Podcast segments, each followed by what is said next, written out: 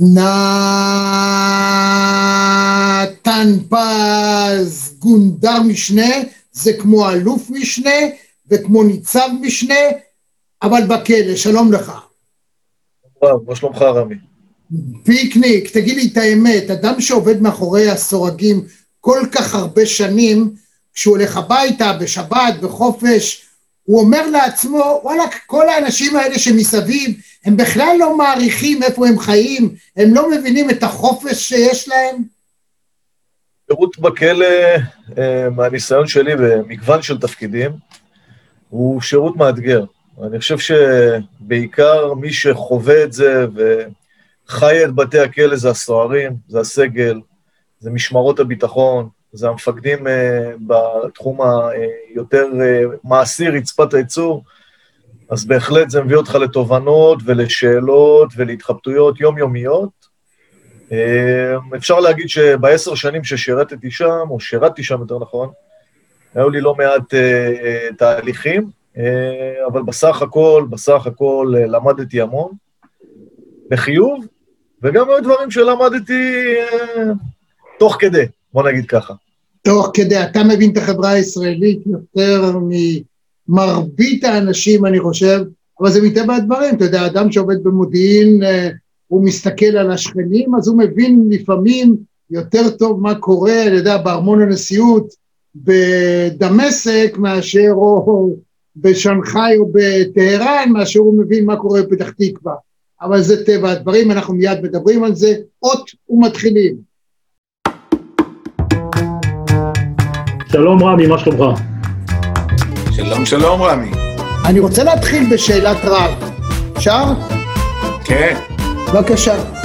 ערב טוב, רמי, פעם ראשונה בחיים שלי בזום. ופתאום אני אדבר איתך, לא חלמתי שאני אדבר איתך. אז אני קודם כל לכבוד, אולי. חוויה לשמוע אותך בכל שידור, כי העברית שלך חג, חגיגה. תודה, חג שמח. איך המשקפיים שלי? מה זה קוליות? חבל על הזמן. שלום לך, יצא לך אולגה? כאילו אנחנו בשוודיה. בטח, כי זה אור כזה ענק.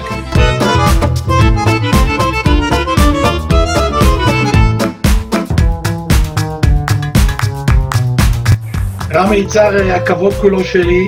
תמיד תמיד חיבבתי, אהבתי והערכתי את העבודה המקצועית שלך, וגם בערב הזה כמו שאני אומר, האנשים הצעירים יש להם את הכוח, אבל אני יודע את הכיוון. אני לא עשיתי את זה במודע ובמודע לגמרי שאני עלול לשלם מחיר, ובסוף גם שילמתי.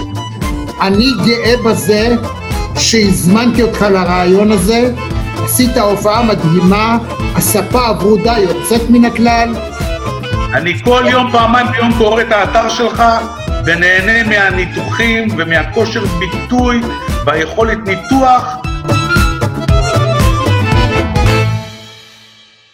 אוקיי, אז uh, נתן פז, מה זה מודיעין התקפי? מה ההבדל בין מודיעין התקפי למודיעין הגנתי? תראה, בסך הכל uh, בשירות שלי uh, שירתתי במגוון של תפקידים, גם מודיעין, גם uh, מבצעים, גם פיקוד. אה, לא רק בבתי הכלא, אלא לפני כן כעשר שנים במשמר הגבול ביחידות המיוחדות, ולפני כן בצה"ל, וגם עיסוק של איזה שנה באבטחה, אבל uh, בגדול, כשאנחנו מדברים על מודיעין, מודיעין זו מילה רחבה. אנחנו מדברים על קודם כל, על ההיבט של הגנה. אתה, מטבע הדברים, כשאתה מגן על נכס, נכסים, אם אתה לוקח ארגון ביטחוני, בוודאי בתי כלא, אז אתה שומר על הביטחון, ושומר על המתקן, ושומר על האנשים, ושומר עליהם מפני עצמם ועליהם מהחברה, שומר בראש ובראשונה על הסגל שבמפגש היומיומי מול אותם אנשים אה, מורכבים אה, אה, לא ייפגע, ולכן אתה נדרש לייצר מודיעין. המודיעין הוא מודיעין הגנתי, משום שיש בו אלמנטים של איסוף, עיבוד והערכה וכן הלאה, גם בתחום האנושי, בני אדם, מודיעין אנושי, וגם בתחום של טכנולוגיה אה, ורשת, וכמובן כל העולם של אה, עיבוד והערכה של המידע והשורות התחתונות, כי בסוף זה אה, משרת את מקבלי ההחלטות. אז קודם כל, בראש ובראשונה זה הגנה. כשאתה מדבר על משטרה, אז המודיעין הוא יכול להתפרס לכל כיוון, מהפגנות שאנחנו חווים אותן תקופה האחרונה ביתר שאת, אני כותב על זה המון בעיתונות הביטחונית. אה, אני לא מופתע ממה שמתרחש, משום שלפני שבעה, שמונה חודשים הוצאתי מאמר גם לישראל דיפנס, שדיבר על זה שאנחנו הולכים להידרדרות מהירה, ובסופו של דבר בואו נסתכל רגע הצידה, נראה מה קורה בעולם. יש נקודת סף, שבו ציבור אה, מפסיק להקשיב להנחיות ופועל בצורה מסוימת, כמו שהוא פועל היום. הדינמיקה מול המשטרה מייצרת גם אה, אתגרים. אז זה מודיעין אחד. יש כמובן מודיעין של כל מה שקשור של מניעת פשיעה, על כל גווניה, מפשיעה אה, קלה, או לא קלה, נקרא לזה פשיעת רחוב, אין פשיעה קלה, ועד ארגוני פשע, שזה מאתגר ביותר, אה, כולל אה, דברים של הפעלת סוכנים ואיסוף אנושי וכן הלאה וכן הלאה, דברים מאתגרים, וכמובן טרור. אז בראש ובראשונה שאתה לוקח מודיעין, תפקידו לשרת את הביטחון, לשרת את מקבלי ההחלטות, לקבל החלטה טובה. ישנה חלוקה אבל בין מודיעין הגנתי למודיעין התקפי, ואתה היית ממונה על מה שנקרא מודיעין התקפי. מה בפועל היו עיקר ההתעניינות שלך? מה היה הפוקוס שלך במודיעין ההתקפי? אני יכול להבין, נגיד, במודיעין אחר, שאני רוצה לדעת איך מנהיג הטרור הזה והזה, שהוא קם בבוקר לאן הוא הולך, איפה הוא ישן, איפה הוא קונה נעליים וכדומה, כדי שאני אדע מה לעשות בו כשאני אצטרך. מה, מה המשמעות בכלא? כשאנחנו מדברים על מודיעין בכלא, זה יצא לי לבצע מגוון תפקידים. קודם כל, כשהתגייסתי לשירות בתי הסוהר ב-2008, אה, אז התגייסתי לפקד על יחידת דרור. יחידת דרור בעצם היא יחידת המודיעין הארצית. הפכנו אותה יחד עם האנשים, יחד עם המפקדים, אה, אה, ליחידה שהיא בעצם מיני יחבל של המשטרה, מיני להב, כי הגדלים הם שונים. בעצם על פי החוק האנשים רשאים לעבוד בתוך בתי הכלא ומחוץ בת... לבתי הכלא, זה בגדול, בלי להיכנס לפלפולים משפטיים, אבל כל מה שקשור למתקני כליאה או אסירים. ואז אתה שואל את עצמך, אוקיי, אם אנחנו חוזרים למשפט הקודם, אני צריך להגן על הנכסים, ואני יחידה מבצעית. יש בה אלמנטים של מודיעין, עיבוד והערכה, חקירות, היו שני שוטרים, חוקרים ותיקים של משטרת ישראל שהיו כפופים לי פיקודית ומקצועית, ויש לך את צוות המבצע, את זרוע הסיום, המימוש של המודיעין, שזה הבילוש, ובסופו של דבר גם הבנו שצריך להקים מערך של הפעלת סוכנים, משום שכשאתה לוקח את התמונת מצב, שאתה רוצה לדעת מה קורה מול אותו אובייקט שלך, או מה קורה באיזה נושא מסוים, המודיעין זה שכבות.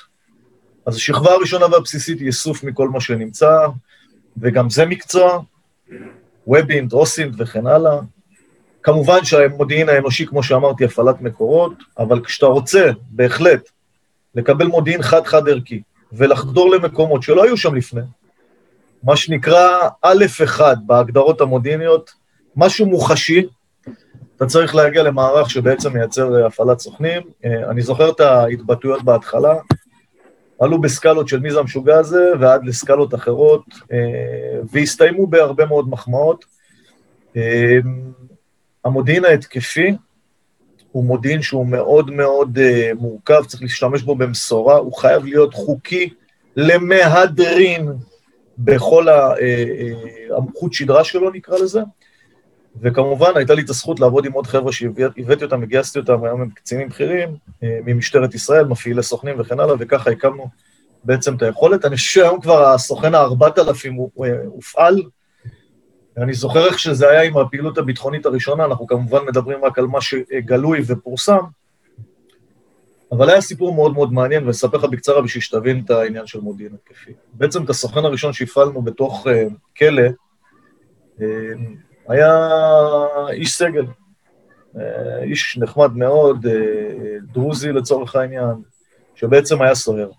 ובממשק הקרוב הזה שבין הסגל, כמו שאמרתי, רצפת הייצור שנמצא שם יום-יום, 24-7, משמרות של 48 שעות, הם כל היום עם האסירים. עכשיו תשמע, אתה במאסר עולם, והם במאסר עולם, במרכאות.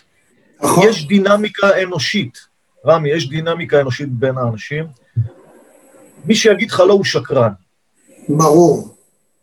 ויש דינמיקה אנושית, ובדינמיקה האנושית הזאת, לשני הצדדים יש אינטרסים. אה, ועד לאותה נקודה הפעילויות הסתכמו בהרבה מאוד ענישה שלא צברה תאוצה מודיעינית, כי אתה קוטע את שרשרת ההדבקה, אז אתה קוטע את שרשרת המודיעין כשאתה מעניש את הראשון שאמר או ניסה לשחד, ואתה מכניס אותו לבידוד. אמ, אבל בהמשך, כשהופעל הסוכן הזה במשך שנה, אמ, נוצרה הרתעה מאוד מאוד חמה, ההפעלה הייתה שם סביב כוונות להחדיר פלאפונים, אה, קיבלנו אישורים, אישורי פרקליטות, עבדנו בצורה סדורה, יש פה, מה שנגיד, תורה מסודרת אה, ולא קלה, ובהתחלה ביקשו אה, מצית, עברו לסיגריות, עברו לפלאפונים, זה הגיע לעשרות אלפי, כמעט מאות אלפי שקלים של הברחת פלאפונים פנימה, כי זה הקשר שלהם עם העולם החיצון, עד היום. ובסופו של דבר עצרנו שני ערבים ישראלים, שהיום מקושרים לרשת טרור, יחד עם ימ"ר צפון, פרקליטות מחוז צפון, שירות בתי הסוהר, היחידה שלנו שפיקדנו על האירוע, ומצדה שהייתה איתנו, עם הרבה כבוד לכלל הארגונים, בלי, בלי אגו, בלי ערבוב של שטויות, ובזמן שנתפסו שני החבר'ה עם הפלאפונים וכספי השוחד וכן הלאה, בוצעה כניסה, מה שנקרא, רועשת לתוך האגף, ונעצרו שם אה, ראשי המחבלים אה, וקיבלו הרבה מאוד אה, ענישה של מה שנקרא מימון כספי טרור, התעסקות בטרור, עד לפני כן העבירה הייתה ניסיון להחדרת חפץ אסור, אם אני זוכר נכון, 500 לירות וחצי שנת מאסר על תנאי. רמי זה מודיעין התקפי. יפה.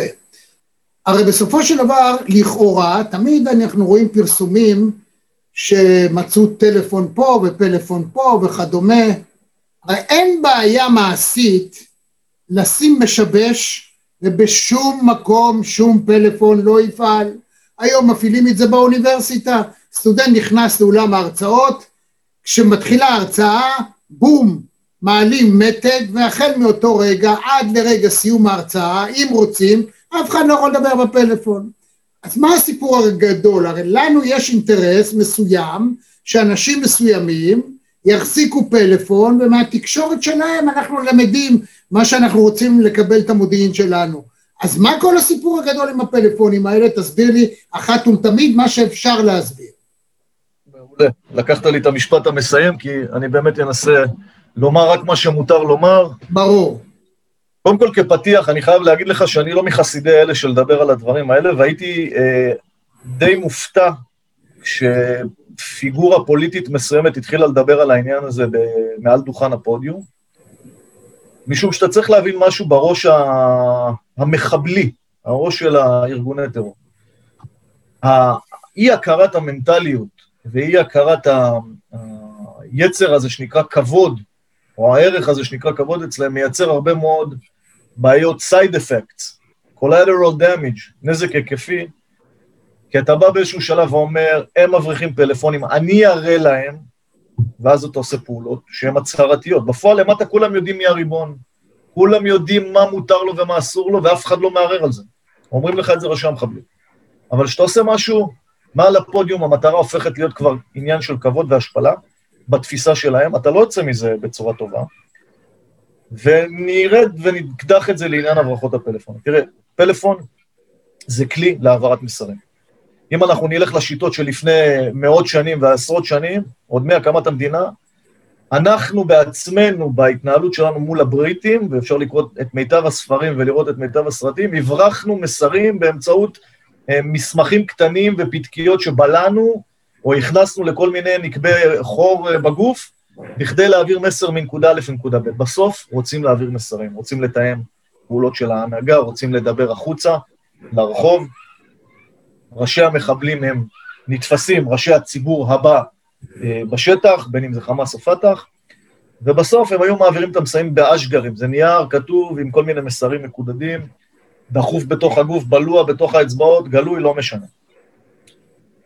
הטכנולוגיה מתקדמת, והתחילו להבריח פלאפונים, אה, ואז הבינו שהכלי הזה הוא כלי שבעצם בטווח זמנים קצר יותר מאפשר להעביר מסר מהיר יותר, לקבל תשובה ולעבור למסר הבא, להתעדכן גם, לדבר עם המשפחות, והתחיל בעצם, התחילה תעשייה סביב העניין הזה, זה הרבה מאוד שנים.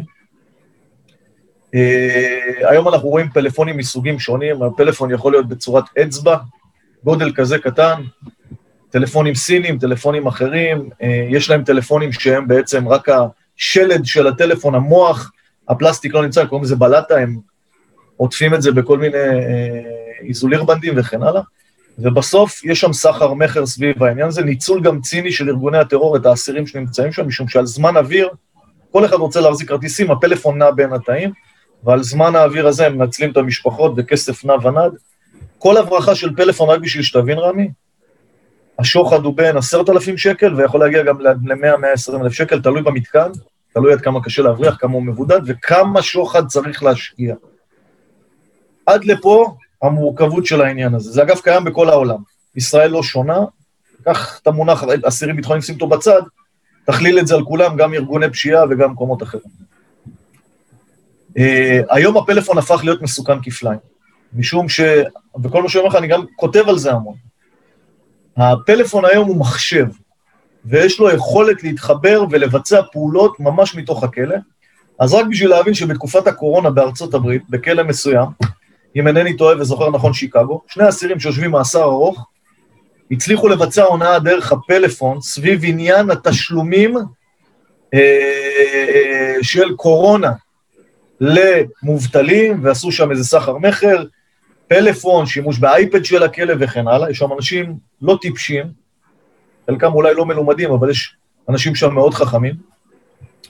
והפלאפון הזה היום הוא כלי מאוד מאוד מסוגל להוציא פיגוע, לא, להעביר הנחיות לחיסול וכן הלאה וכן הלאה, בריחה, אה, אה, רחפנים וכן הלאה. והגעת לעניין המרכזי של איך נלחמים. עכשיו, אני לא רוצה להיכנס לשיטות ולא רוצה להיכנס לדבר על זה, אני אמרתי שאני חושב שזו טעות שדיברו על ענייני החסמים, לא יודע, לא מכיר, אומרים שיש כזה דבר, יכול מאוד להיות, אני לא, לא, החסמים ש... האלה קיימים, בה, קיימים בהרבה מאוד מקומות, אני סתם בחברה, אז... אתה, אתה מגיע לחברה, רוצים לעשות ישיבה, אומרים חבר'ה בשעתיים הקרובות, לא, אתה שם דבר כזה קטן, זה יכול להיות אפילו בגודל של עט, ומאותו רגע אפילו אנשים לא יודעים למה הם לא מקבלים שיחות והם לא יכולים לראות שיחות, אז אה, היום דבר מוצר ידוע. טכנולוגיה קיימת ועל פי פרסומים זרים נמצאת בכל בתי הכלא בעולם. עכשיו אני שואל את עצמי שאלה. ראית פעם משהו שעובד מבחינת ביטחון במאה אחוז? אין מאה אחוז. ביטחון הוא לא הרמטי.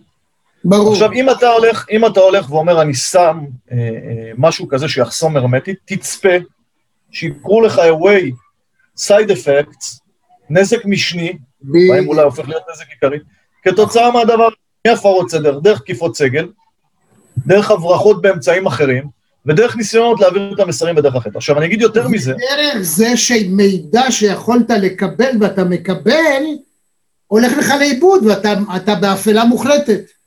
אני לא יודע מי אוסף מידע כזה, או מה עושים עם מידע כזה, ברור, אין לי מושג. ברור, ברור, לא אתה, לא, בשיקגו, איפה אמרת זה היה? יכול להיות, יכול כן, להיות, אני, להיות. קורא הרבה, אני קורא הרבה בעיתונות על דברים כאלה, אבל אני אומר, כן. שבסוף אתה צריך להיות חכם. חד חד משמעית, אני מסכים עם הקביעה הערכית שפלאפונים אסורים שיהיו בכלא.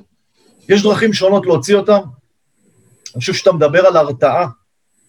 אתה מייצר הרבה יותר הרתעה once אתה מפתיע אחרי תקופה, מוציא איזו פעילות מודיעינית גדולה, ההרתעה הזאת נמשכת לאורך זמן. היא נפסקת באיזשהו שלב עד שקמה גיבור התורן, חסימה סלולרית היא כלי. במגוון הכלים, בשביל להתמודד עם העניין הזה. אסור חד משמעית, שלא יבינו לא נכון, לאפשר הברחות, אבל אתה צריך את המארג השלם של הפעולות סביב מודיעין איכותי ומבצעים, לייצר יכולת לשים את היד על הפלאפון. זה כמו אותו בן אדם שאמרתי לך, שמגיע להציע שוחד לסוהר או לשוטר, והדבר הראשון שעושים זה שמים עליו יד, שמים אותו בבידוד או מענישים אותו ל-24 שעות. מה עשית בזה? נעלם הקצה חוט, ואין כלום, ועכשיו מישהו אחר מתעסק עם זה. תראה, גם ארגוני פשיעה וגם uh, ארגוני טרור לא, בכל העולם, הם אנשים לא טיפשים, והם מייצרים uh, אתגר מורכב. אתה צריך להשתמש בכל הכלים בצורה חכמה.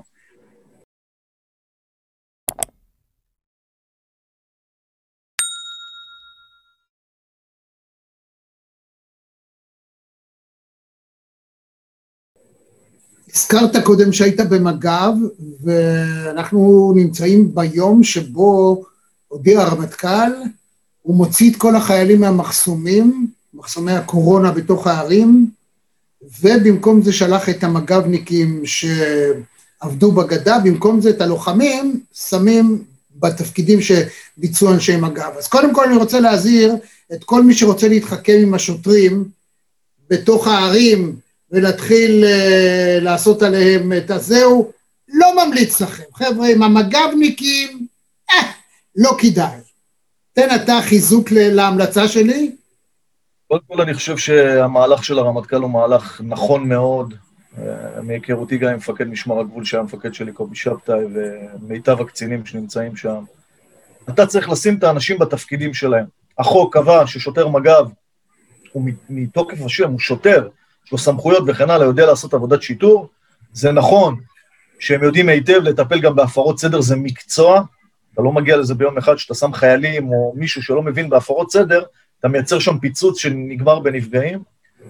זה מקצוע, ולכן שוטרי מג"ב לאורך כל השנים, תמיד אמרנו שהם צריכים להיות במוקדי החיכוך בתוך הערים, בין אם במחסומים ובין אם השיטור בתוך הערים.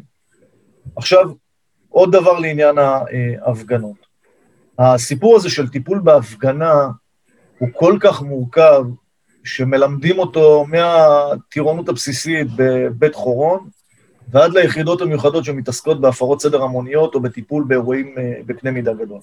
יש שם עניין של מרכיב פיקודי, כלומר המפקד ואנשיו בשטח, רוח המפקד, מה אומר החוק, מה מותר, מה אסור, הגדרות של נקודות, קווים אדומים, מי פה מותר, מי שם אסור, שימוש בכוח, אופן השימוש בכוח, הטקטיקה, התרגולת, ולכן ההחלטה של הרמטכ"ל, ביחד אני מניח עם מפקד מג"ב, היא החלטה מצוינת. מאוחרת, זה לא היה צריך מהרגע הראשון להיות, וזה דבר נורא קל, וזה רבותיי, זה לא אתה לא צריך להגיד, אני אגיד, בני גנץ, לא יכול להיות שהחלטה כזאת לא עוברת שר ביטחון, לא יכול להיות, וגם מחדל של כוכבי, לא יכול להיות שאתה מסכים לשלוח חיילים לעמוד ולריב ולהתווכח ועוד עם נשק מול מפגינים. טיפשי. אני אגיד לך יותר מזה, אני אגיד לך יותר מזה. אה, מי שאחראי על המשטרה זה שר לביטחון פנים, ולכן החלטה כזאת מחייבת גם את שר הביטחון וגם את השר לביטחון פנים. ההחלטה היא מאוחרת, אני מסכים איתך. משמר הגבול זה כוח מקצועי, ורסטילי, תמיד אהבו להשתמש במילה ורסטילי, כי הוא יודע להתאים את עצמו מיד, מלחימה בפשיעה ועד לחימה בטרור בכל המאפיינים. וכשאתה שם אותו יחד עם יחידות המשטרה הקלאסיות, יחד עם היס"מים, יחד עם היחידות, אה, אה, החקירות המתאימות, אז יש שפה משותפת, הם מתרגלים ביחד, הם יודעים, אה, ואני חושב שהם יעשו את העבודה טוב מאוד. אני חושב שעניין ריסון הכוח, תקשיב מה אני אומר, תמיד האתגר היה לרסן את הכוח. אתה יכול להפעיל כמה כוח שאתה רוצה, זה לא חוכמה. עניין ריסון הכוח של האנשים שבאים במגע עם המפגינים הוא המבחן האמיתי.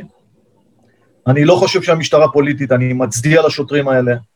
אה, שוטר, יש לו מסך, לפעמים עם משקף וירטואלי, לפעמים עם משקף אמיתי, והוא לא מבחין בין דתי, סטודנט, נכה, חרדי או אה, ערבי ישראלי או שטחים, הוא בא לטפל במשימה. אומרים לו, פעל, אסור להיות מגומגם, הוא לא יכול להפעיל חצי פרש, חצי מכתזית ולבצע אה, חצי מעצר. ולכן גם עניין המפגינים צריך להיכנס לפרופורציה. מצד שני, עצם ההחלטה להפעיל כוח, חשוב שהיא תהיה מושכלת, משום שאם הצד השני ממלא אחר ההנחיות, אז אתה כבר הופך להיות לא, לא אה, מבצע את תפקידך, עובר על החוק, משום שאתה נכנס בהמון שלא עשה כלום. יש שם פסיכולוגיה, זו תורה. ולכן אה, אני חושב שזה האתגר האמיתי שעומד בפני המפקדים, אה, אני חושב שעושים להם עוול שהם דוחפים אותם לעניין הפוליטיקה, זה לא נכון.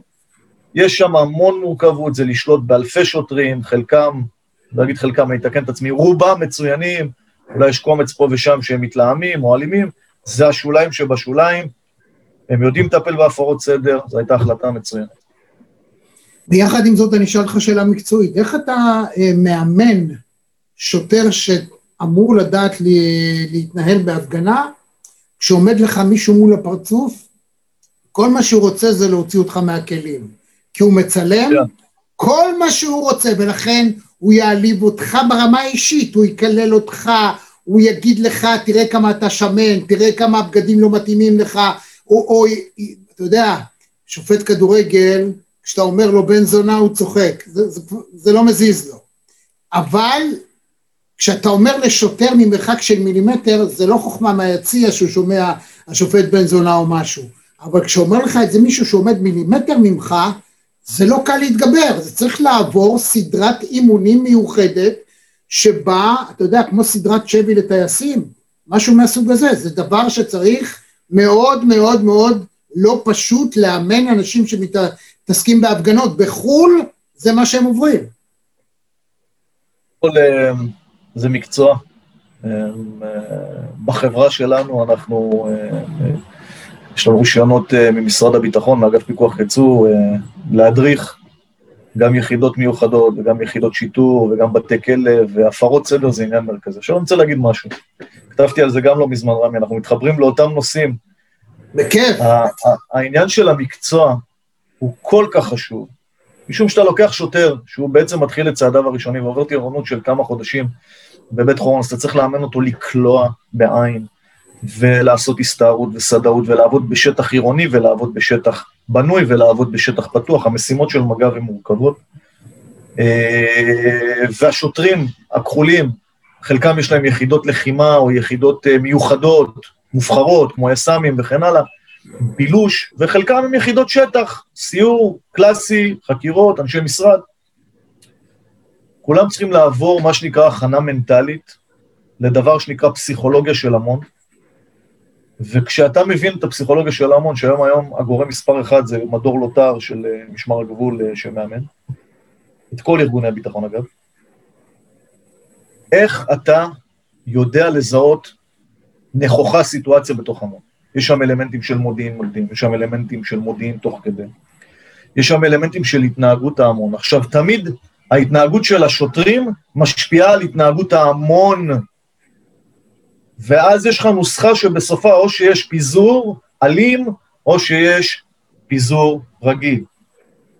יש פה החלטות מפקדים קשות, משום שהם נתונים ללחצים מפה להודעה חדשה. רוב המפקדים שעבדתי איתם, רובם, הם גם כאלה שלא, אני לא מחלק ציונים חלילה, אה, היו, עמדו בלחצים.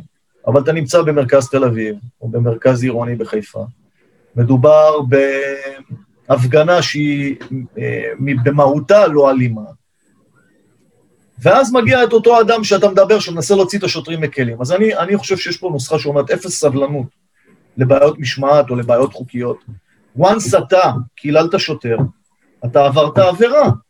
העלבת עובד ציבור בתפקידו. עכשיו, זה לא עבירה שלא צריך לשלוף אותה ולעשות uh, ממנה סלט. אז אומרים לאיש, ראה הוזרת, לך אחורה.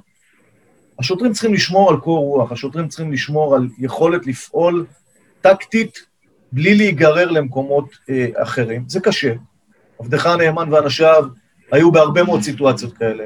אני רק אזכיר את הפגנות הסטודנטים האלימות לפני 20 שנה, שגלשו לרחובות תל אביב ובכל הארץ, והיו שם עשרות מעצרים, אם לא מאות, ונפגעים בקרב השוטרים והסטודנטים. היא הפכה מאוד מאוד אלימה, היא יצרית.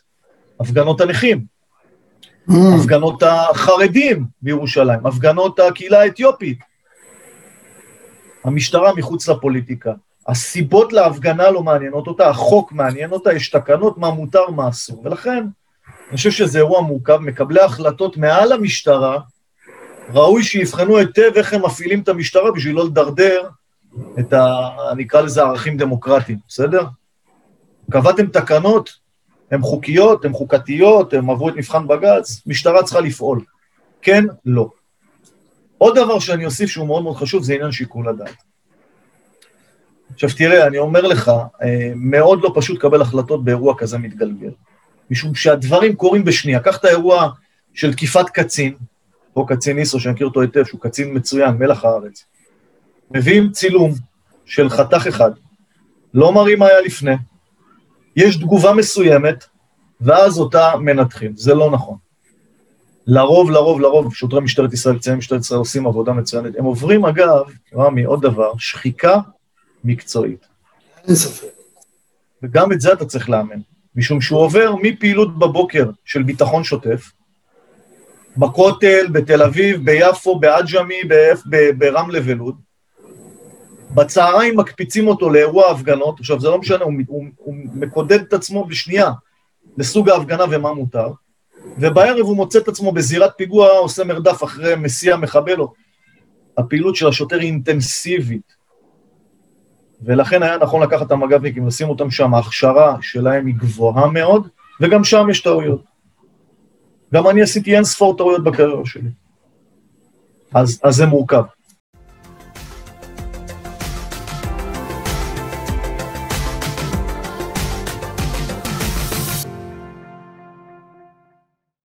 זה מורכב.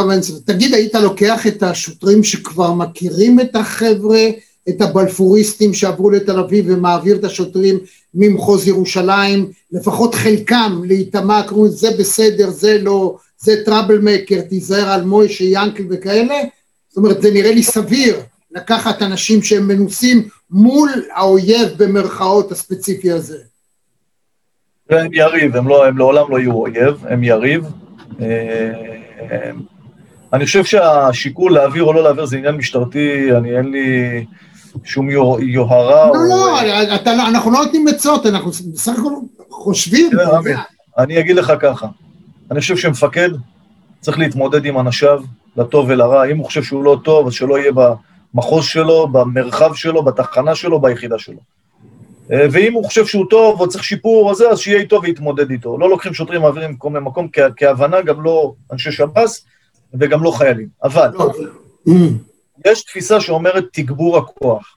מה זה אומר תגבור הכוח? זה אומר שיכולים בהחלט למצוא את עצמם שוטרים מכל הארץ, במסגרת איזו מפקדה משימתית או במסגרת איזו משימה לאומית, מתגברים, זה קורה כל שבוע, כל הזמן, מתגברים את הר הבית בתפילות, מתגברים את מחוז ירושלים, שהוא מחוז אה, סד"צי, סדר ציבורי, קשה, מורכב, על קטע דתי או על קטע אחר, אה, ומתגברים לפעמים את תל אביב, ולכן היכולת להניע את הכוח ממקום למקום היא יכולת מאוד מאוד אה, טובה למקבלי ההחלטות, יכולת טקטית שמשרתת את המטרה האסטרטגית, אבל לקחת שוטר ולהעביר אותו כשירות לפה, במקרה קיצון, זה לא כתורה. אני יכול להגיד, לתת מחמאות uh, לשוטרים במחוז ירושלים, שלמעט התקרית הזאת, הסך הכל, הם עושים את העבודה שלהם מעולה. אני ראיינתי במסגרת הזאת את אייבי בנימין, פעמיים דיברנו, בלפוריסט, אחרי, uh, בימי ראשון, אחרי ההפגנה, ודיברנו באריכות, והוא נתן הרבה מאוד שבחים למשטרה, מה שמוכיח שבסופו של דבר, אתה יודע, נוצר מין מודוס ויבנדי, מין, מין יחסי גומלין כאלה, שכל אחד, כשאתה בא ואתה מכיר את השוטרים והשוטרים מכירים אותך, אז יותר קל לתפקד מולם ולהגיד לו, להעביר מסרים לאנשים האלה, זה, זה, זה, אני לא צריך להגיד לך, גם אותו דבר זה בכלא ובכל מקום אחר. אני, לפי מה שאני ראיתי, אך ורק ראיתי, האופן שהמשטרה תפקדה בהבימה אתמול, הייתה של ההתחלה, של חבר'ה לא מנוסים, שהם לא יודעים איך להתמודד עם הדבר הזה, והתוצאה היא לא טובה. אתה לא יכול לגרום למצב שראש עיריית תל אביב יקבל מכה ביד. אתה יודע, הכל טוב ויפה, בן אדם בן 75 עוד מעט 80, ראש עיר, לא יכול להיות, מה שלא יהיה, ששוטר יעשה לו משהו, זה לא יכול לקרות. עכשיו, אם שם לא מבינים, זה לא מרוע לב, זה בוודאי יודעים מי זה חולדאי, אלא זה פשוט מהיעדר תרגול, מבלגן, ובשביל שהדבר הזה יידרדר, קל מאוד, לכן אני אמרתי, שמע, אני קצין בכיר במצ"ח. עשינו דברים. ואנחנו לפעמים אין, לא מתביישים לקרוא לי שאני מבין בתחום מסוים, לצח"ם מסוים, אתה מתמחה בזה, או מישהו אחר מתמחה במשהו אחר וכדומה, זאת אומרת, זה אתה, מה שלמישהו אחר ייקח חודשיים, אתה ברגע מבין על מה מדובר. אז לכן אני אמרתי, לא חלילה לקחת את כל מחוז ירושלים, אלא להבין, אתה יודע מה, עשרה חבר'ה שרואים, הם יודעים מי כן, מי לא, אולי, אבל אם לא, זה בסדר גמור. קודם כל, קודם כל, צדקת בתפיסה, זה העניין של התגבור, העניין של הפעלת הכוח בצורה נכונה, אין ספק ש-30 אלף שוטרים, שחלקם נמצאים במשרדים וחלקם נמצאים בתפקידי פיקוד אה, ומטה, או אחרים, לא כולם נמצאים בשטח, וזה כולל מג"בניקים וכן הלאה. לכן אתה צריך להתאים את האנשים למשימה, ההחלטה לשים את שוטרי מג"ב המנוסים בשטח, אה, בתחום ההתמחות שלהם היא החלטה אסטרטגית מעולה. עכשיו אני אגיד משהו לעניין, ה... לעניין הממלכת אי-הוודאות. תראה, אנחנו לא יכולים לנתח אירוע של מה שהיה מתוך הטלוויזיה. אני רואה המון פרשנים שמגיעים שם לנתח, וזה בסדר וזה לגיטימי, כל אחד מביא את הניסיון שלו, אבל אירוע כזה אפשר לנתח אותו רק בתחקיר. אין ספק שיש המון טעויות. עכשיו, אני אגיד לך שאתה הולך לאירוע כזה תקשורתי, כזה מורכב, יכול להיות שעשית את העבודה שלך ב-98% מצוין, ונפגע ראש עיר, או נפגע מישהו בצורה קשה, כל האירוע מתהפך עליך. נכון. ולכן המשטרה, אני חוזר לאותה נקודת קבלת החלטות, המודיעין צריך להיות מאוד איכותי, הפעלת הכוח בשיקול דעת, החלטות מה כן מאפשרים ומה לא מאפשרים, בלי השפעות פוליטיות וכל מיני השפעות כאלה ואחרות, זה עניין של מפכ"ל קבוע לעומת ממלא מקום, ואני לא, הוא לא היה מפקד שלי, אבל מוטי כהן, לאורך השנים ראיתי אותו בתפקידים, הוא קצין מצוין, מהיכרותי, מחזיק את המשטרה, אתה יודע מה, מגיע לו שאפו, שנתיים וחצי להיות ממלא מקום, עם, מגיע לו שאפו, אין לי ספק שאם הדרגות והסמכויות היו בידיו כקבוע, זה היה עוד אפילו יותר טוב. הוא עושה עבודה מצוינת. אבל אתה בא לאירוע כזה מורכב, שליטה בכוח היא ניצחון או כישלון. קח בחשבון את כל המרכיבים, קח בחשבון את הקהל, שאתה יודע איך אתה מתחיל, אתה לא יודע איך אתה מסיים, ואם אתה לא נערך נכון זה יוצא לך מבעד הידיים, וקח בחשבון את הכוח שאתה מפעיל אותו. שאם אתה לא יודע את מי אתה מפעיל ואין לך שליטה במפקדים או אין לך שליטה באמצעים, זה יוצא בצורה מורכבת. ולכן, כן, זה המון תדריכים, והמון הכנות, והמון אימונים, אה, ולהשתדל לא להתלהם, הם סך הכל בני אדם, אז לפעמים כן יש אמוציות. אם אתה לוקח את כל עבודת המשטרה, על כל משימותיה, אנחנו צריכים לעמוד ולהצדיע לכולם ולהגיד תודה לאל שיש לנו משטרה כזאת. אין ספק, ואני גם כתבתי וגם אומר את זה, רבותיי, שוטרי משטרת ישראל הם לא פחות ראויים למחמאות מהרופאים והצוותים הרפואיים. אתם שותים להם את הדם, אתם נכנסים בהם, אתם מקללים אותם, והם ממלאים את תפקידם בסך הכל בשביל שלא תהיה פה אנרכיה. אל תשכחו את זה. יש שם אמוציות. אם המדינה הזאת תידרדר לאנרכיה, יגנבו לך את האוטו, ייכנסו אליך הביתה, ירביצו לך ברחוב בלי קשר לעמדה הפוליטית שלך. קחו את זה בחשבון. המשטרה זה הדבר החשוב ביותר שיכול להיות, בעיקר בימים אלה, לכולנו. רפואה ומשטרה אלה שני הדברים היחידים ששומרים עלינו באמת. אז חברים, כנסו לפרופורציות, תנו את הכבוד לשוטרים. אם יש באמת מישהו שבא מהבית בשביל להרביץ כי הוא ביביסט ויש לו פה בלפוריסטים, אז זה תפקידה של המשטרה לאתר אותם ולהעיף אותם. יש גם כאלה. היא יודעת להתמודד טוב. תראה, אני חייב להגיד משהו, משהו בשביל, בנימה אישית. אה, תראה, קורה לנו משהו חברתי לא טוב.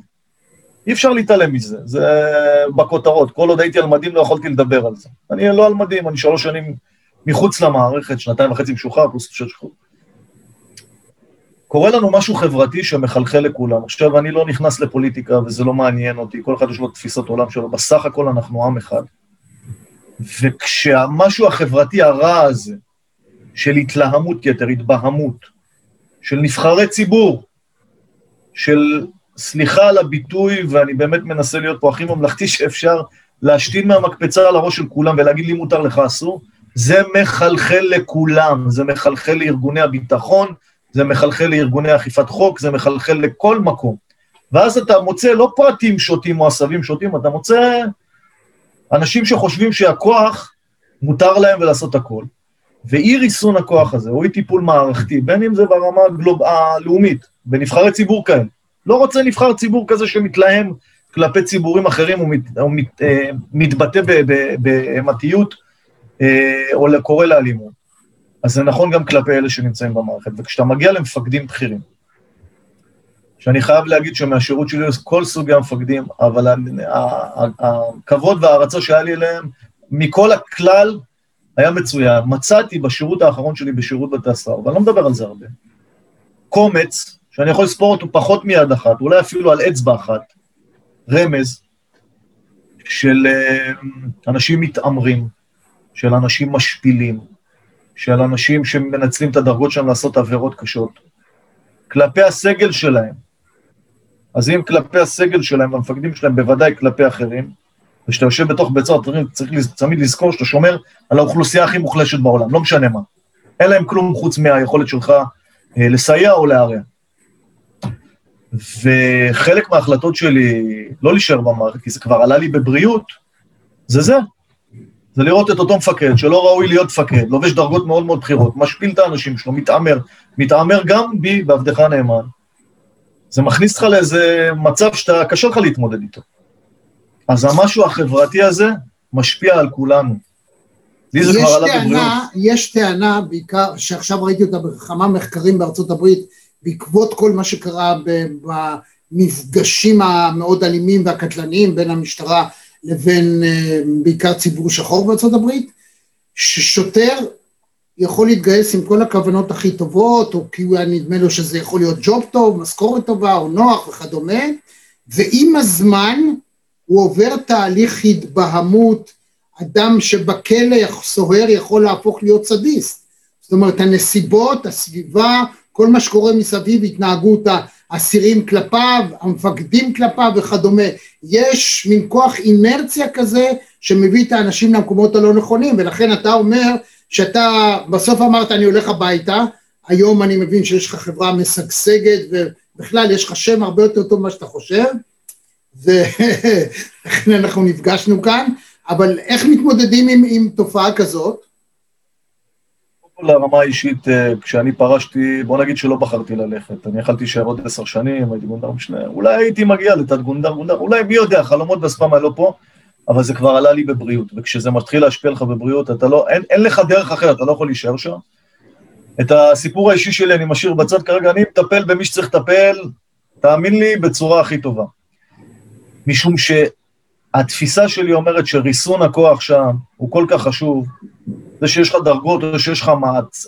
עוצמה אדירה, אם אתה לא מרסן אותו, ואתה משפיע לרעה או פוגע באנשים שמשרתים אותך, או משרתים איתך, אז אתה בעצם אה, פחדן, חלש, היסטרי, אה, אבל זה מייצר הרבה מאוד גלים בכלא. אני יכול להגיד שבעשר שנים ששירתתי שם, שירות בתי הסוהר שירות טוב, ארגון טוב, מרבית האנשים שמשרתים שם, אנשים חדורי מוטיבציה, נותנים את הלב ואת הנשמה למדינה. מאוד לא קל להיות שם בין הרוצחים, האנסים, העבריינים, אנשים בבתי, בבית כלא נשים נווה תרצה וכן הלאה, למול המשימות האינסופיות, אבל הייתה לי את הזכות לשרת עם אנשים מדהימים, סוהרים, קצינים, קצין, מדהימים.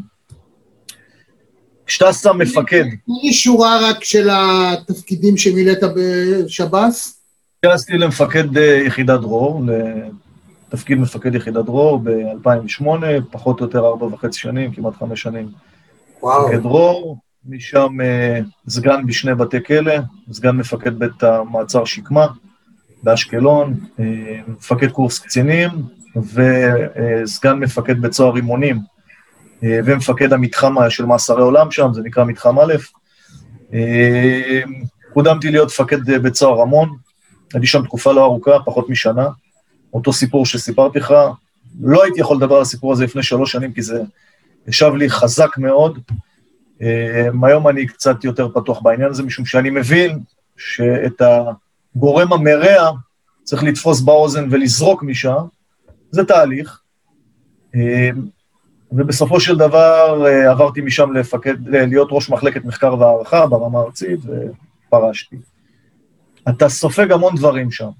אתה הולך עם מטען, אם אתה אין לך מצפן ערכי טוב, אתה יכול ליפול.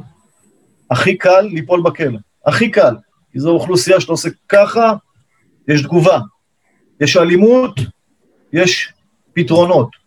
אין לו הרבה מה לעשות, ולכן אתה צריך תמיד לראות בני אדם.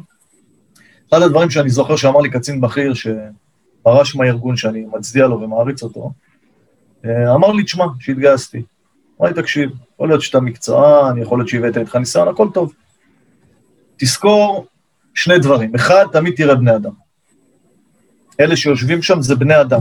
לא משנה איך הוא מדבר, ולא משנה איך הוא נראה, ולא משנה מה הוא עושה, בני אדם. תזכור, תכניס את זה למוח. והדבר השני, אף פעם אל תזלזל בהם, לטוב ולרע. ולקחתי את שני הדברים האלה איתי לאורך כל השירות, עד היום אני מסתכל על זה ככה.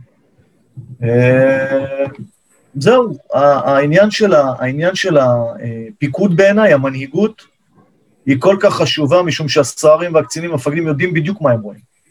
אם אתה מוכר להם לוקשים ואתה מתנהג אחרת והמערכת מחפה עליך, זה הנזק הכי גדול שיכול להיות.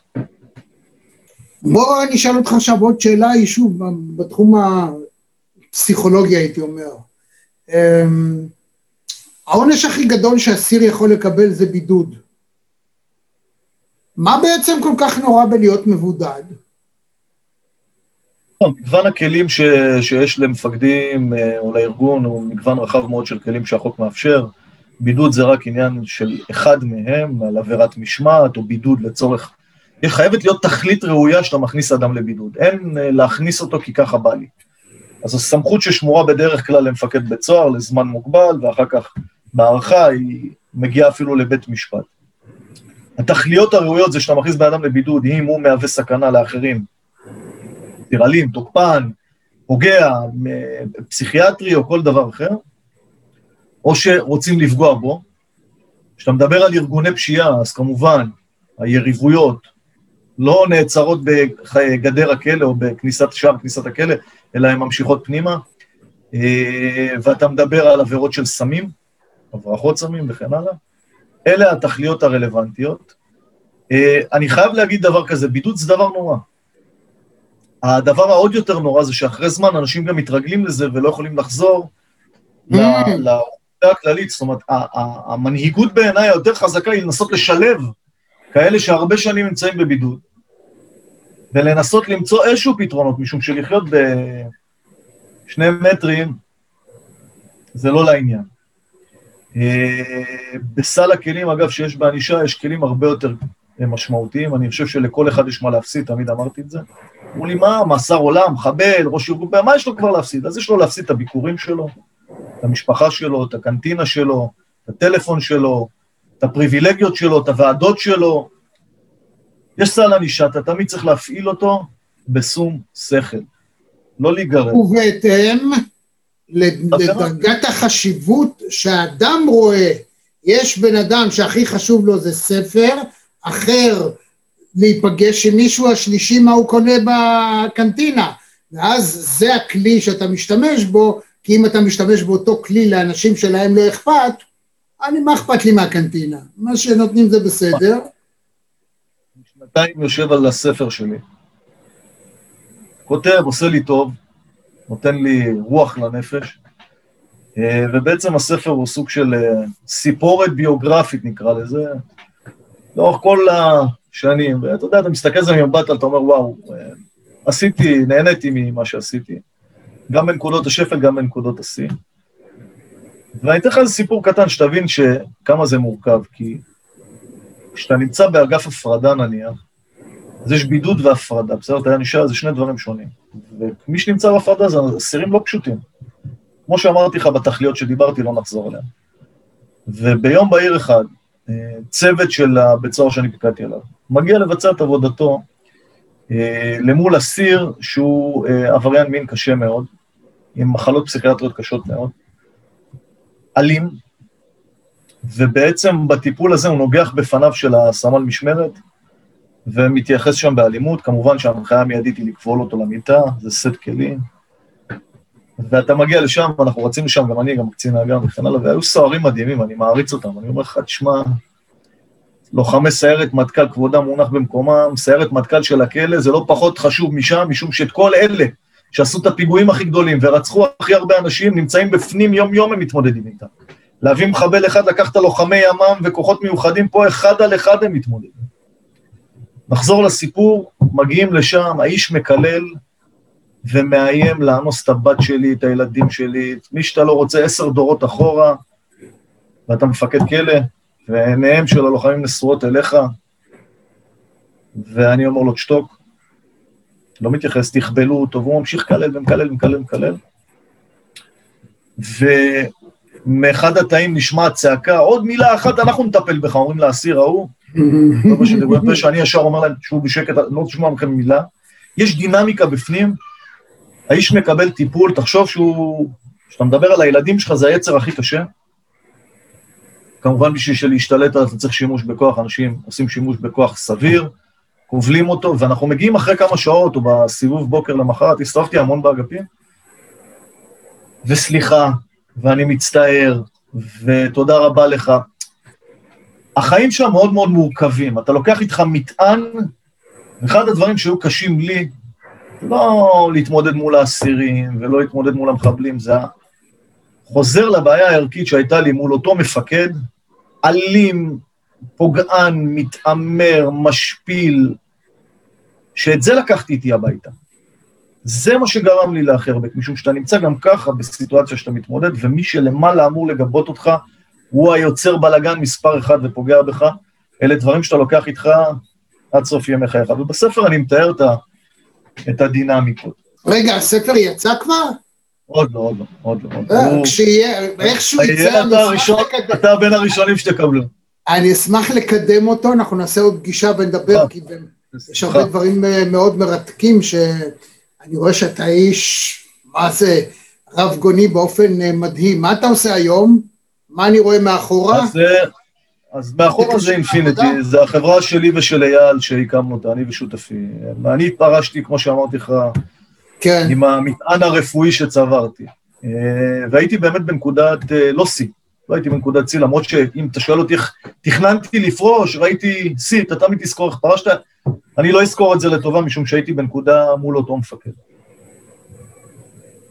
ולקחתי את עצמי ובניתי את עצמי, מה שעושה לי טוב זה לכתוב, ובניתי שבע הרצאות שמדברות אה, על. מה קורה מאחורי הסורגים. אני בשלוש שנים האחרונות הרציתי כמעט בכל פורום בארץ ובעולם, בין פיזית, בין זום, בין אה, מקומות של אה, אה, גם אה, אה, גיל שלישי, גם אה, מקומות ביטחוניים, גם מקומות אחרים. ההרצאות מדברות על מאחורי סורג ובריח, על האתגרים שבלחימה בפשיעה ובטרור, על הארגונים הביטחוניים, התפיסה הזאת של מחבלים, מה קורה, כמובן הכל מבוסס על דברים גלויים, אה, וכן הלאה, פשיעת נשים, פשיעת נוער וכן הלאה. אחד הדברים שאני הכי נהנה זה להרצות בפני בני נוער, משום שזה האתגר הכי טוב, הם לא מבינים מה צופן להם מהעתיד, והסטטיסטיקה אומרת שבכל אולם ספורט של 400 איש, איזה חמישה אחוז מינימום יגיעו למקומות לא טובים.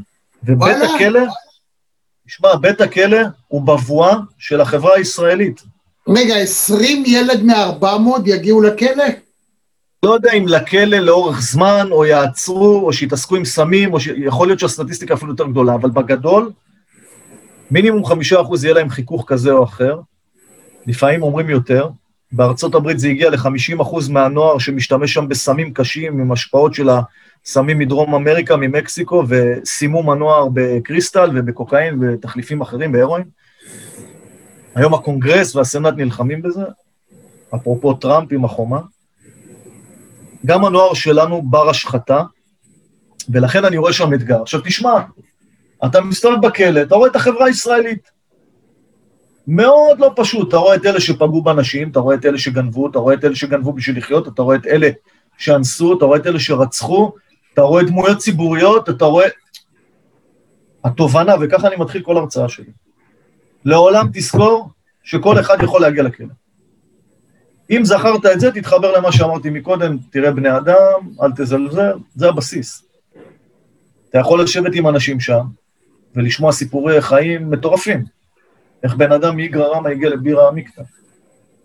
כל אחד יכול להגיע לשם, חלילה תאונת דרכים, חלילה נסיעה ברוורס, עורכת דין מגיע לכלא. סלב מגיע לכלא. ולכן רמי, החצר האחורית הזאת לא מקבלת התייחסות מאוד uh, חשובה. אני חושב שיש הרבה דברים שאפשר לעשות גם במערכת, אבל זה דבר אחד, אני כותב על זה המון, כמו שאמרתי, הרצאות. Uh, עיתונות ביטחונית, אני כותב המון לישראל דפנס, אני כותב לעיתונות וגופים אקדמיים בחו"ל. Uh, עוסק בייעוץ ביטחוני, והייתה לי את הזכות להכיר את אייל השותף שלי לפני שנתיים בערך, שנה וחצי, כמעט שנתיים. איש אה, מדהים. והתחל... איש מדהים, איש רב זכויות, אה, בן אדם, מענץ', וביחד אה, הקמנו את אינפיניטי. להגיד לך שאנחנו רואים יותר מדי פירות כרגע באינפיניטי, החברה נבנית, אבל אינפיניטי עושה דברים יפים, אה, ואנחנו יודעים לאן אנחנו מכוונים. זה הבריאות שלנו, זה, ה... זה הפריצה. תגיד לי, אמ, אימא של דוגמנית מאוד מפורסמת, עכשיו צריכה להיכנס לתא. אומרים שפוליטיקאי מאוד מאוד בכיר יכול להגיע למקום שכבר היה ראש ממשלה ונשיא. לא אשכח את הסיפור על אה, נשיא מדינה שפורסם שאסיר אחר שרצח ערבים פעם, היה משתין לו במיטה באגף התורני הזה, כי לא מצא חן בעיניו משהו, כי הוא בזמנו לא נתן לו חנינה וכדומה. עד כמה זה באמת באמת באמת משנה חיים לבן אדם להיכנס לכלא, ולא משנה כמה הוא מכין את עצמו. יש רבנים ואילי הון שמספרים איך הם נסחטו, מה עשו להם שם בפנים, איך עבדו עליהם בעיניים, אנשים שחשבו שהם האנשים הכי חכמים בעולם, הגיעו לשם ושילמו אלפיים שקל בשביל לראות חתיכת עיתון. זאת אומרת, אתה, לא יודע, אין לי שאלה בקצה ההערה הזאת, תן אתה את התובנה שלך. שאלה מצוינת. אה, אם ניקח בית כלא או הכליאה אה, של אדם, מה שנקרא שלילת חירותו של אדם, היא אובדן קשה מאוד אה, לנפש, ובית כלא הוא קרחון. אתה רואה רק את מה שמעל המים, יש המון, 90 אחוז מתחת למים. הסוהרים והסגל שעובדים שם, זה סגל רחב, יש ועדות קבלה, יש עובדים סוציאליים, יש קציני מודיעין, יש רפואה, ולוקחים את כל הפרמטרים של אותו אדם, ומה ההשכלה שלו וכן הלאה, בשביל לשבץ אותו יש כמובן שפוטים אה, שבעצם מרצים את מאסרם, ויש עצורים שהם במהלך ניהול המשפט שלהם, ורוצים גם לשלב אותם בתעסוקה ובעבודה. עכשיו, דיברת על הסלבס, אמרתי לך, כל אחד יכול להגיע לשם. במסגרת שלי, גם כסגן וגם כמפקד, ראיתי את מיטב הסלבס, בין אם סלבס בעולם הפשיעה ובין אם פוליטיקאים. אתה נכנס לכלא, אתה הופך להיות אדם, הזהות הקודמת שלך פחות רלוונטית, יש לך מספר ט' שזה מספר אסיר, והזכויות שוות. אמ, אני חושב שככל שהרם דרג הבן אדם שנכנס לכלא, ככה יותר קשה לו.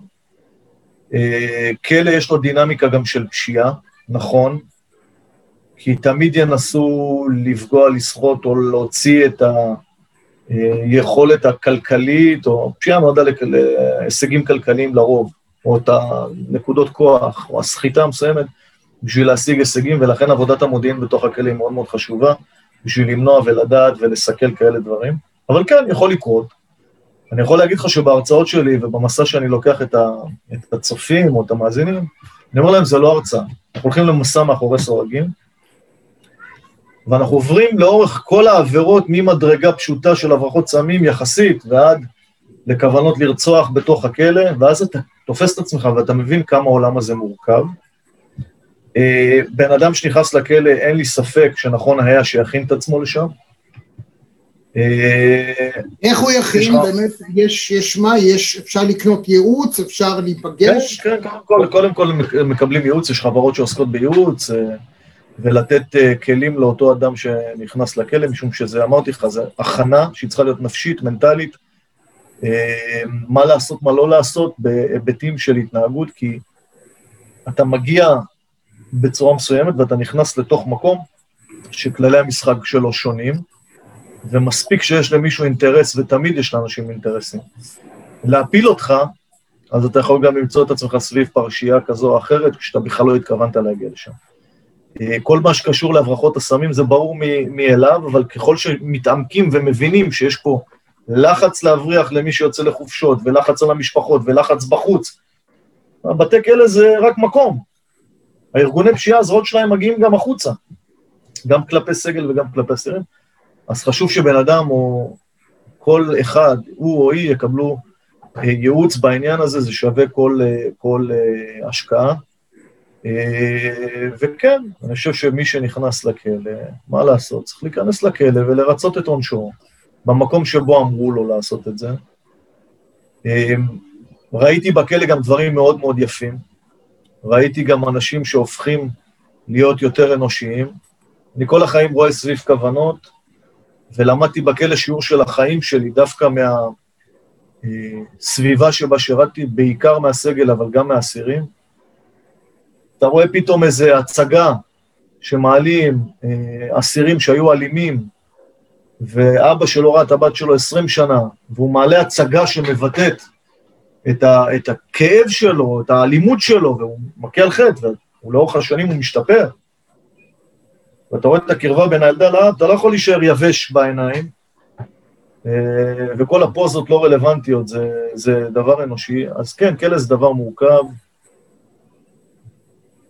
למדתי עליו המון. אני מקווה שאלה שנכנסים יבינו אה, לא להסתבך ולשמור על עצמם. כמה שנים ייקח לך להשתחרר מזה שהיית פעם מאחורי הסורגים בהתנדבות? הייתי מטען ש... כמו שאמרתי, מורכב מטוב ופחות טוב, ואני מודה לאלוהים שהייתה לי את ההזדמנות לשרת את השירות ששירתתי, עם כל הכאב של הפרישה, שאמרתי לך, את הטיפול אני יודע לטפל, אבל שהייתה לי זכות גדולה מאוד לעשות את השירות שלי. אגב, אני חושב שיש לנו מזל שאנחנו נמצאים בישראל. חוזר עוד פעם למשטרה, אז אני חייב להגיד משהו לגבי הסוהרים. גם ביחידת דרור, שזו יחידת עילית, אבל לא רק, בעיקר בבתי הכלא.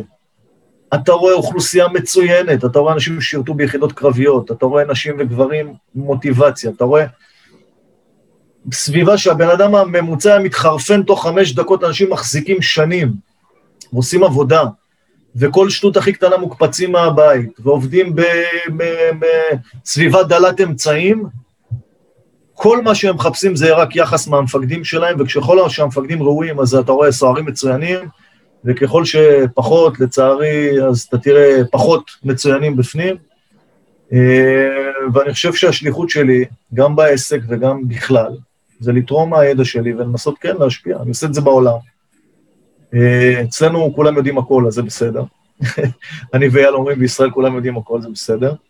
אבל אני אומר לך שאני מאוד גאה במה שאני רואה שם, חוץ ממה שצריך לטפל, והוא שורשי. אמרתי לך, העניין של המפקדים הראויים. נתן פז, קודם כל, אין לי שום צל של ספק שאתה תצליח, אין לי ספק, יחד עם אייל, ואני מחכה שאייל יחזור. בינתיים הוא היחיד שלא צריך לעמוד במחסומים, ולא מהצד הזה, לא מהצד השני, ולא מהצד של המסכה אפילו, שיהנה ממה שהוא עושה עכשיו, וכשהוא יחזור אנחנו ניפגש, נשב, נדבר על כמה דברים מאוד מאוד מעניינים. לא דיברנו על הקורונה, אז נשאיר את זה לפעם הבאה, כי זה נושא בפני עצמו מורכב, אבל uh, נהניתי, תודה רבה. ובריאות. נתן פז, רק בריאות, שמור על עצמך והכל יהיה טוב. ביי ביי. חג שמח. להתראות. עד כאן מהדורה נוספת של מרכזי TV. אם היה לכם כיף, אם נהניתם, אנא לחצו לייק וגם על הפעמון כדי לקבל רמז על המפגש הבא שלנו. אני רמי יצהר, להתראות. שלום רמי, מה שלומך? שלום, שלום רמי. אני רוצה להתחיל בשאלת רב. אפשר? כן. בבקשה. ערב טוב, רמי, פעם ראשונה בחיים שלי בזום. ופתאום אני מדבר איתך, לא חלמתי שאני אדבר איתך. אז אני קודם כל לכבוד, אולי. יש דברים שהימין צדק, יש דברים שהשמאל צדק. מה שבטוח, הימין לא צדק בכל והשמאל לא צדק בכל. אז תעזבו את זה.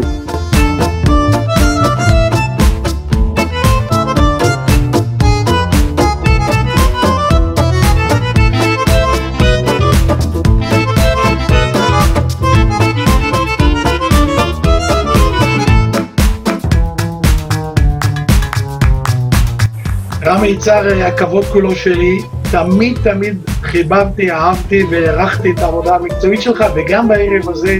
כמו שאני אומר, האנשים הצעירים יש להם את הכוח, אבל אני יודע את הכיוון. אני עשיתי את זה במודע ובמודע לגמרי שאני עלול לשלם מחיר, ובסוף גם שילמתי.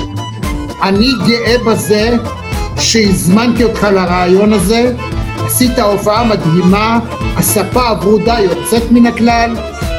אני כל יום, פעמיים ביום קורא את האתר שלך ונהנה מהניתוחים ומהכושר ביטוי והיכולת ניתוח